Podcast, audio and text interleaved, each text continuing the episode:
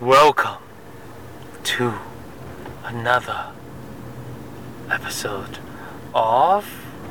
what is it called? Blow your mind. Blow your mind. 大家好，又是一个疲惫的一天，又是一个回家的路上。我是峰哥，我是贾玲玲。我们跟大家再录一期这个 Blow your mind。我顺便解释一下 ，blow your mind 这个是英文一句成语了啊，这个中文怎么说呢？怎么意思呢？大开眼界。大开眼界。大开脑洞。嗯，对，其实就是想给大家介绍一些就我们日常见闻，然后可能一些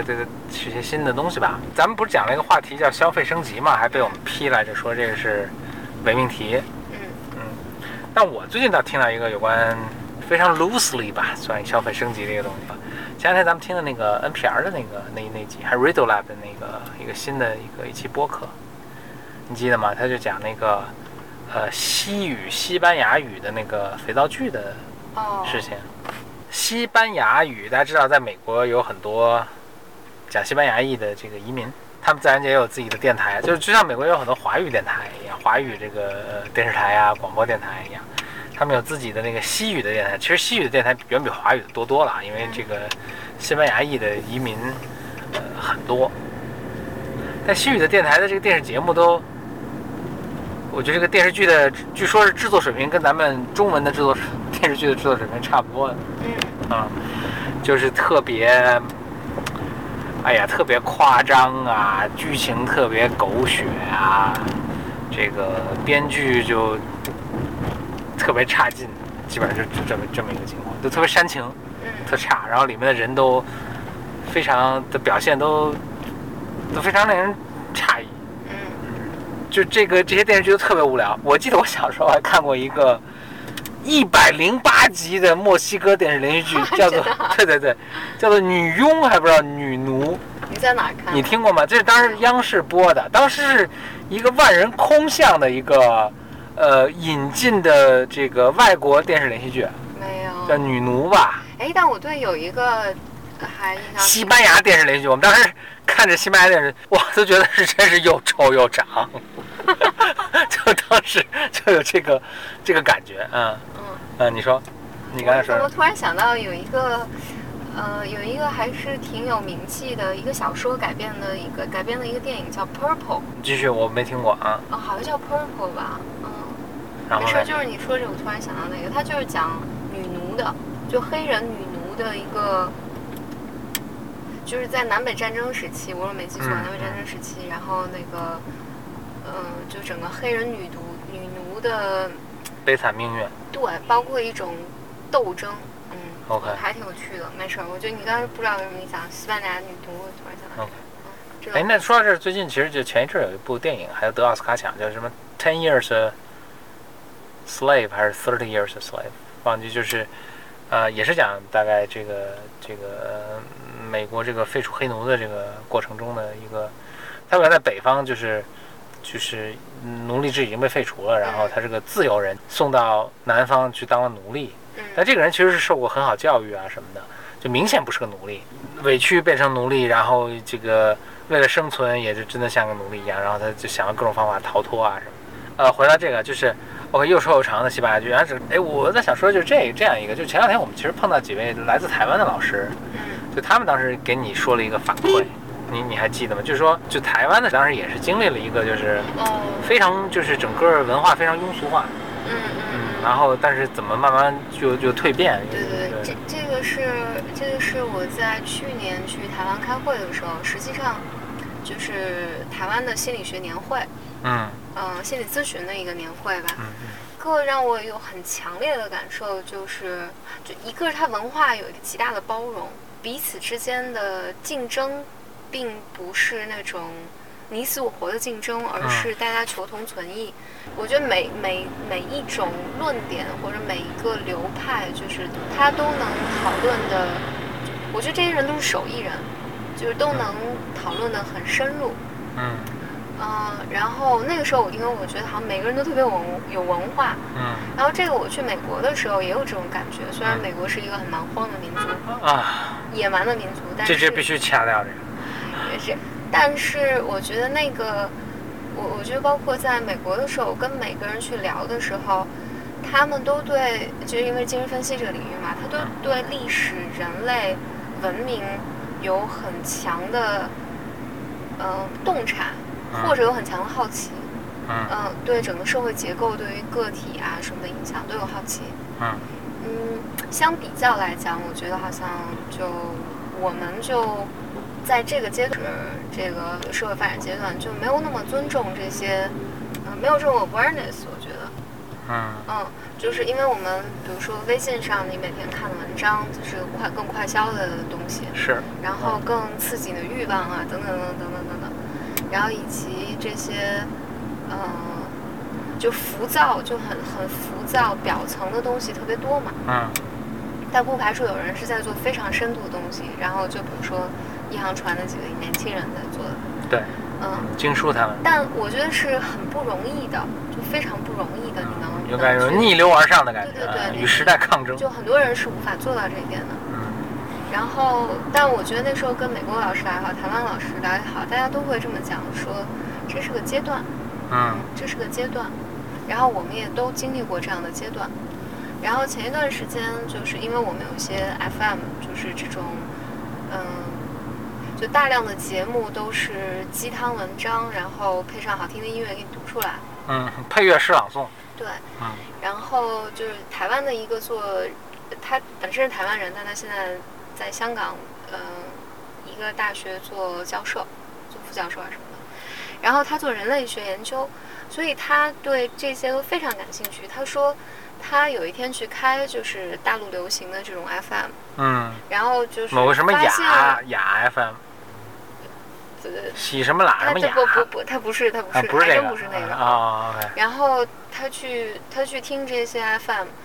然后他说他特别惊讶，就是里面的这些就全是。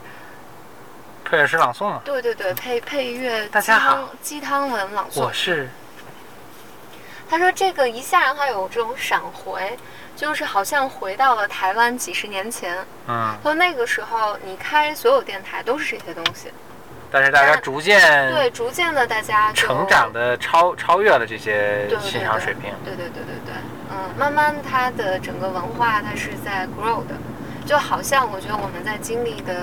这个社会阶段是必然的，或者就是在往前走的。所以回来就我刚开始说的那个，就是好像说西班牙的电视剧也是一样的，对，也是处在这个阶段，所以大家也别老说国产剧就难看，可能全世界都差不多，全世界都至少经历过这个难看的这个阶段。所以西班牙语的这个电视剧也很难看，但是呢西班牙语电视剧就在近几年经历了一个 what is it called 消费升级这样讲起了一个我来讲一下这个故事，但很抱歉因为这些人都是西班牙，我特别难记，我现在名字一个都不记得了那我就只讲这个故事吧，就是在委内瑞拉在委内瑞拉这个国家，大家知道委内瑞拉是南美洲的一个国家嘛，这个讲西班牙语的一个国家，就有这么一个女孩子，她父母呢其实都是委内瑞拉这个演艺圈的人，就是导演啊，这个爸爸好像是导演的，所以她从小呢其实就在这个就是演艺委内瑞拉当地的这个演艺圈这个出没，所以但她其实就很反感，所以她就说 OK， 他们家境应该非常好，她就从小被送去美国去读书了。在美国学的是 political science 吧，政治经济学这之类的东西，就成为一个非常受非常好的教育、非常有文化的这么一位女士。但是呢，想必也是天生丽质，所以她就等到她回国的时候，就不可避免的怎么又被什么星探相中，然后就又步入了演艺圈，还在一个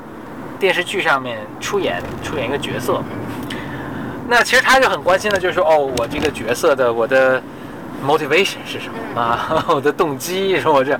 然后结果导演全都跟他说，不，你要不再去拉个双眼皮或者再垫个鼻子，然后就这么演就行了，怎么着？然后他就很愤怒，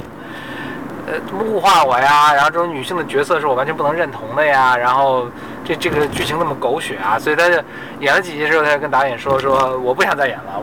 你要不在这个设计一个情节把我杀了算了，我受不了你们这个。然后导演还比较好，导演给他设计了一个情节，就是让他这个出门远行了，然后说哪天你想再回来演，我再给你设计再回来。但是他就再没回去，他就说当时委内瑞拉或者整个西语的这个演艺圈把这些剧都太烂了。他说我要成一个编剧，我想编那些，我成一个编剧，成一个导演，我想去编那些我自己愿意看、自己愿意演的这些电视剧。所以他就真的去成为一个编剧，然后也确实创造了一些比较成功的一个作品。就后来呢，就委内瑞拉就是内乱之后呢，他就逃离了委内瑞拉，就移民到美国了。移民到美国，因为他有这个在编剧的或者当演员的这个整个一个经历啊，这演艺圈这个经历，所以他到了美国呢，就加入了美国的一个西语电视台，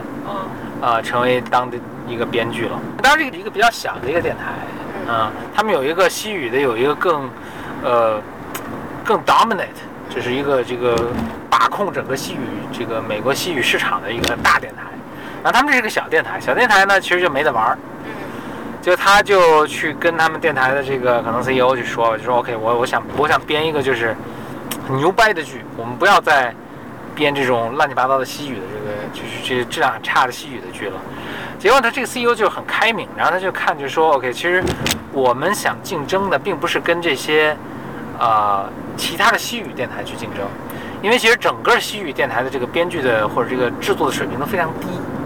他其实说我其实真正想竞争的是想去跟什么 House of Cards 啊，什么 HBO 啊，什么这 Game of Thrones 这些人去竞争，因为实际上就是大家不看那些西语电台的时候，大家看的是这些东西，这些才代表高水平。所以我就是不再是说在西语这个小圈子里面去竞争了。他就跟这个女孩子说，跟这个女编剧就说 OK 行，你就去努力尝试吧。所以他就真的编了一个很制作精良，然后编剧很有就是很深邃、有水平、有深刻思想、非常规的一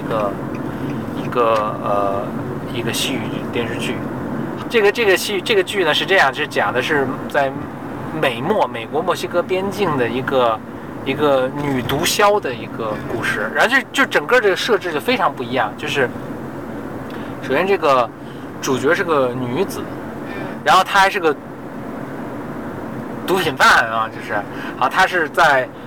墨西哥，然后被人陷害，还被强暴，然后就是逃到美国，然后成为一个大毒枭，然后去报仇的这个故事，就是其实是非常复杂和黑暗的一个剧。就他这个主角其实也不能说是一个英雄，实际上是一个 anti-hero， 就他实际上是个坏人，你可以说。就叫 anti-hero， 但是他这个坏人不是一个简单的坏人，是一个有复杂内心世界、有复杂的这个冲突的一个坏人。他成为了这个整个剧的一个主角，所以这个不仅仅在西语，在整个就是英语的电视节目中都是非常不一样的、非常就是创新的，甚至非常冒险的一个东西。然后这个电台，然后它制作也非常精良，还是从墨西哥请来了一个女明星吧。然后这个女明星上就是。打破了那个，就是可能在西语中对女性的一个塑造，在西语女生的塑造听起来就是花瓶啊、装嫩啊、可爱啊、服从啊这样。这个女的就非常果敢，然后有自己的世界，然后是个这个非常强势这么一个女性，就整体就打破了很多以前的这种流行文化的一些设置。然后这个剧巨火。就是可能就不仅仅是在西域界火，就是真的是一个可以跟 Game of Thrones、跟 House of Cards、跟这个 Bojack、Horseman 相媲美的 Mad Men 这样的这个什么 Soprano 这样的剧来媲美的一个剧，成为一个 sensation， 成为一个文化现象。然后可能是不仅仅是西域的观众去看，大家也都去看。最神奇的是，真正的大毒枭。就是对，世界上就是一个传奇故事啊！世界上最大的一个大毒枭，就是墨西哥的那个大毒枭，叫一个什么，我忘记叫什么了。也看这个迷上了这位女明星啊，就给这个女明星发短信，说，我们应该认识一下，我会特别特别对你好的什么的，就约见嘛，约炮了。所以他是又导又自己演。啊，不是他自己演的，他就是这个人岁数应该挺大了，就是说这个女编剧，她是找了一个墨西哥的一个女明星。然后结果这个剧就巨火无比嘛，然后就结果导致一个真的大毒枭就去看，看了之后就被跟女性给迷上了，就还给他发短信，就找他联系方式，毒枭嘛就把联系方式说我想约他见，然后这个女的呢就也找了一个那个娱记啊娱报记者啊，还真的要去跟他见，但下了个套，就是墨西哥警方就把这毒枭给逮了啊，对。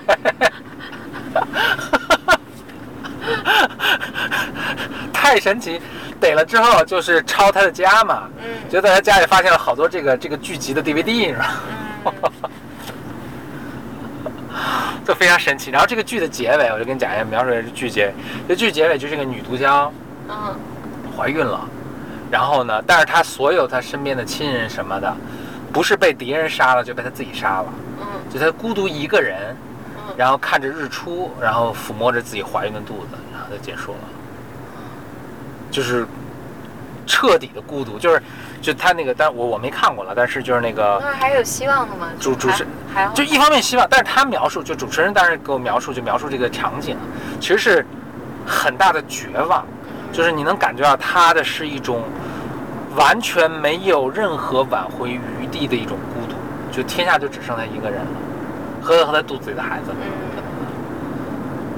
就结束了。这是一个非常不一样的一个，因为你知道西语的那些，就或者是绝大多数主流的这种电视剧，最后都是一个什么在日落中跟爱人幸福的永远生活在一起什么的。就它是一个非常非常就是勇敢的一个黑暗，带着很多黑暗色彩的一个尝试。哎，顺着话说，你说 Bojack Horseman 也很黑暗，是不是？黑暗就是现在一个主题啊。对，就我觉得人们某种意义上，你看50年代电影、40年代电影都是黑白分明嘛。然后我就包括你看美国的这些电影都是，就是好人，就是人的性格都不复杂，但是有好的。好的作品都是好的作品有时候很复杂，对对对，这种英雄主义啊什么的就要盛行。但是其实你看那些就是我们印象非常深的，比如 True Detective 啊，那这是近就是非常。就是非常有深度的这个就是黑暗电影，觉得人的这个都是一层一层的这个。但你看中国的电影，比如七八十年代吧，90年代的电影都是黑白分明的。你包括现在，我都想不出一个更复杂的一个。现在还有个《钢的琴》，活着。OK。然后这些都是来讲述一个很复杂的，包括有那个好像说去年特别火的一个。好的，那个电影叫《新迷宫》，不火吧？我一直没看。OK。我还挺感兴趣，就评论挺好，肯定相比比如《小时代》啊或者什么的，肯定那是要好太多了。就回过头来，就想说的是消费升级啊，就是你就是我们刚才说到，就是这种低俗这种文化，哎，怎么说低俗文化好像也不是很公平。现阶段就是现在看到这种文化吧，就是一个。如果简历你刚才说那个还是这个框架是对的话，那就是这可能是一个时代，就是一个阶段。其实我觉得大家在看到，就至少在西语文化圈这个阶段的一个过渡，真的就是到大家憋到一个什么程度，不管是市场还是这个创作团队，大家说 OK， 我们不能再这么样了，就做了一个很勇敢的尝试，结果就受到好评，就所以这个剧就极火。这个剧就使这家小电台一下成为一个就特牛掰的电台，就不仅仅是西语电台，好像在美国全美的那个network 中，这个都属 top 5，像是不可思议的一个成功。然后他们也就是尝到甜头，然后现在又大资本的投入去拍下一个更很牛掰的一个剧，大家很期待。但是这个东西本质上这种艺术创作是钱投不出来的。这个就我是怎么想到？哦，对，就还是那个就我刚才说那个香港那个人类学家，来跟我聊到也是我们俩当时聊到这个文化状况，我觉得这个和中国的，我觉得你去看文化产业，你是无法剥离开整个，比如说整个就是怎么讲经济状况，整个大环境经济状况，因为就包括整个资本市场啊这种，就很明显的一个行业的这个状况是，中国有大批量的这种热钱，这我理解比较粗暴啊，就是从房地产退出来，它必须要投些什么东西能够快速赚钱的东西，电影看起来是一个。或者电视剧都是一个好的投资方向，因为它赚钱多嘛。然后我听到的是，在前几年，就有大量的钱涌进电影这行业，而没有编剧，没有好的编剧，然后演员可能也很多，然后但就好的剧本、好的编剧，这个是其实这可能是这个行业里面最核心或最基础的一个东西，但没有。于是呢，就有大量的这种。就粗俗点说，就是煤老板，然后我就要投钱，然后因为比如当《失恋33天》火的时候，就是说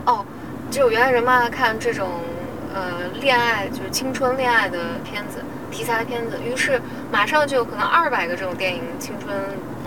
这种电影就立项了，这跟 VC 投那个然后这个立项团购差不多。对，那我能拿到钱呢，我马上就找编剧嘛。而其实并没有这些好的编剧进来，于是这个何峰，我觉得你前几年也见过，就是毫无生活经验和深度的小朋友在写复杂的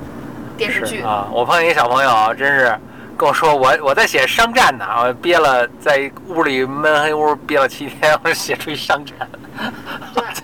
我这简直，所以说你看什么都是看着都像有点像琼瑶版本的那个商战，琼瑶版本的这个。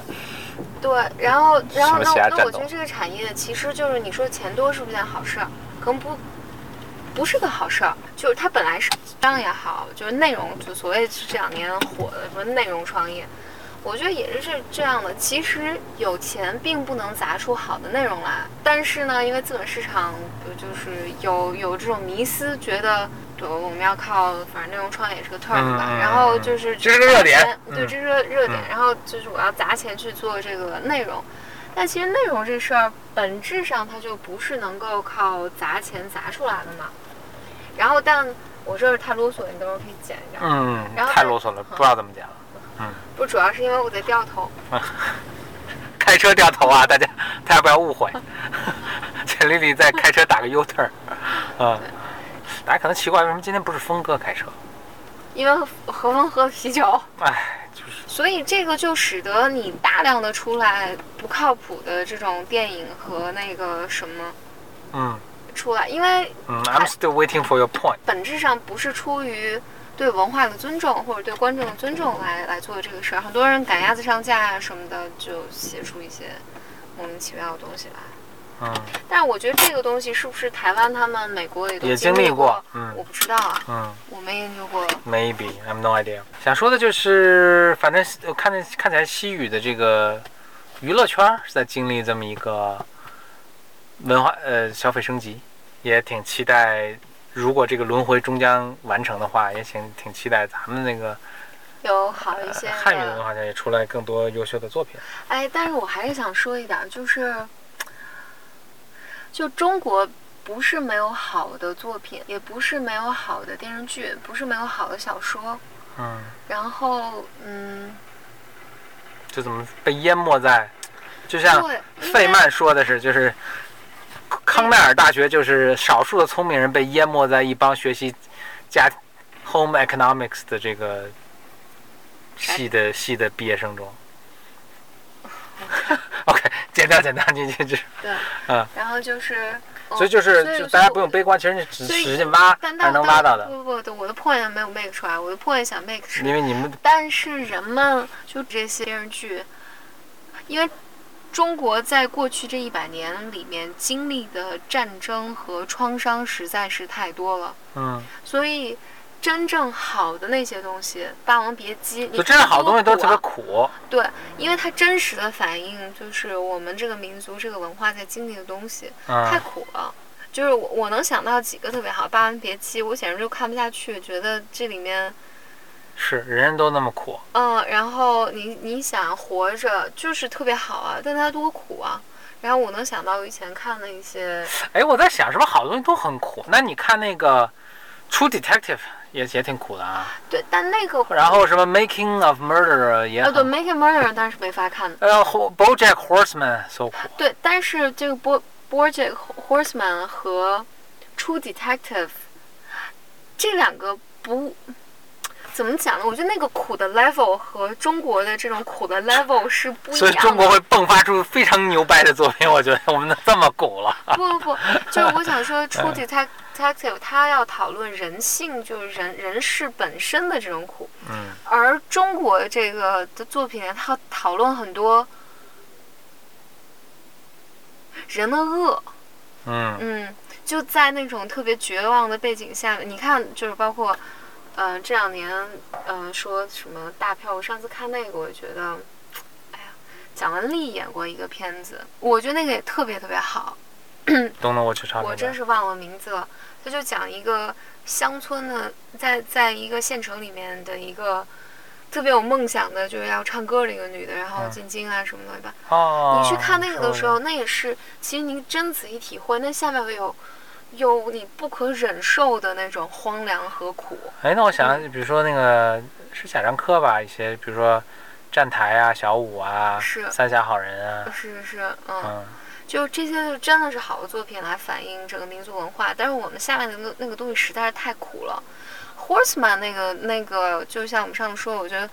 很有钱有闲，他也。就是他的那个苦，我觉得我们是能承受的 somehow 啊，但我觉得那个是一个更 ordinary life 的一个苦。谢谢，我觉得你看什么《三峡好人》那个蒋雯丽演那个片子，对那个苦，他的更苦更超越在何在嘞？苦就是他比如说，你看那个 True Detective 的那，或者比如说换一个，或者就 True Detective 对吧？比如他的人性那种恶，也很恶啊。杀小朋友，杀这个虐待这个女性，对，但杀人，对，越货，对，但那一个唯一的，我想可能就是他这可能是一个是在一个大的健康的时代背景下的个别人的行为，对，而我们这好像是一些集体的疯狂，对，集体的那种无能为力，让你觉得就完全绝望了，对，啊，那里你可能只是说，哎，我倒霉碰上个门。对，变态杀人狂是，嗯，对，所以我记得，因为我不知道，就是听节目的那个听众，大家估计年纪很小，就我当年听，就是上大学的时候看一个人小说海岩 ，No idea， 我知道海岩他写很多很多这种小说，写毒枭啊，写什么什么什么，他以前是个警察，哦呀，然后他写。有一个，比如《玉观音》，还有那个《血色浪漫》啊，《血色浪漫》是不是他写的？我忘了。就是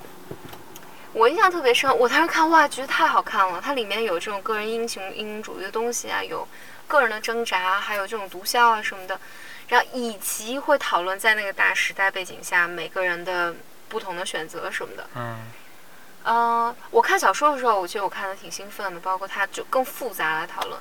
但被拍成电视剧的时候，我所以我那时候就很感兴趣。那是几年之后，然后我看哇，拍成电视剧了，我就很想看。然后我印象特别深的是，我一个欧洲的同学，在我家，然后他说：“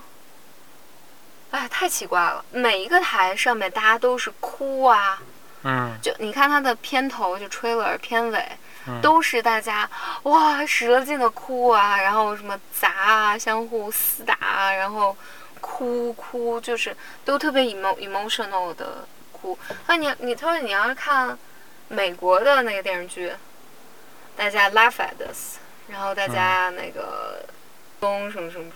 就有个很不一样的东西。我觉得现在整体的一个电影也好，电视剧也好，都是。越来越黑暗，对 Black Mirror 那个，对，那多黑暗啊，对吧？Anti-hero 整个是，黑暗，然后荒谬，然后去嘲讽它，还没有走到那个我们能够去嘲讽它，就我觉得更在一个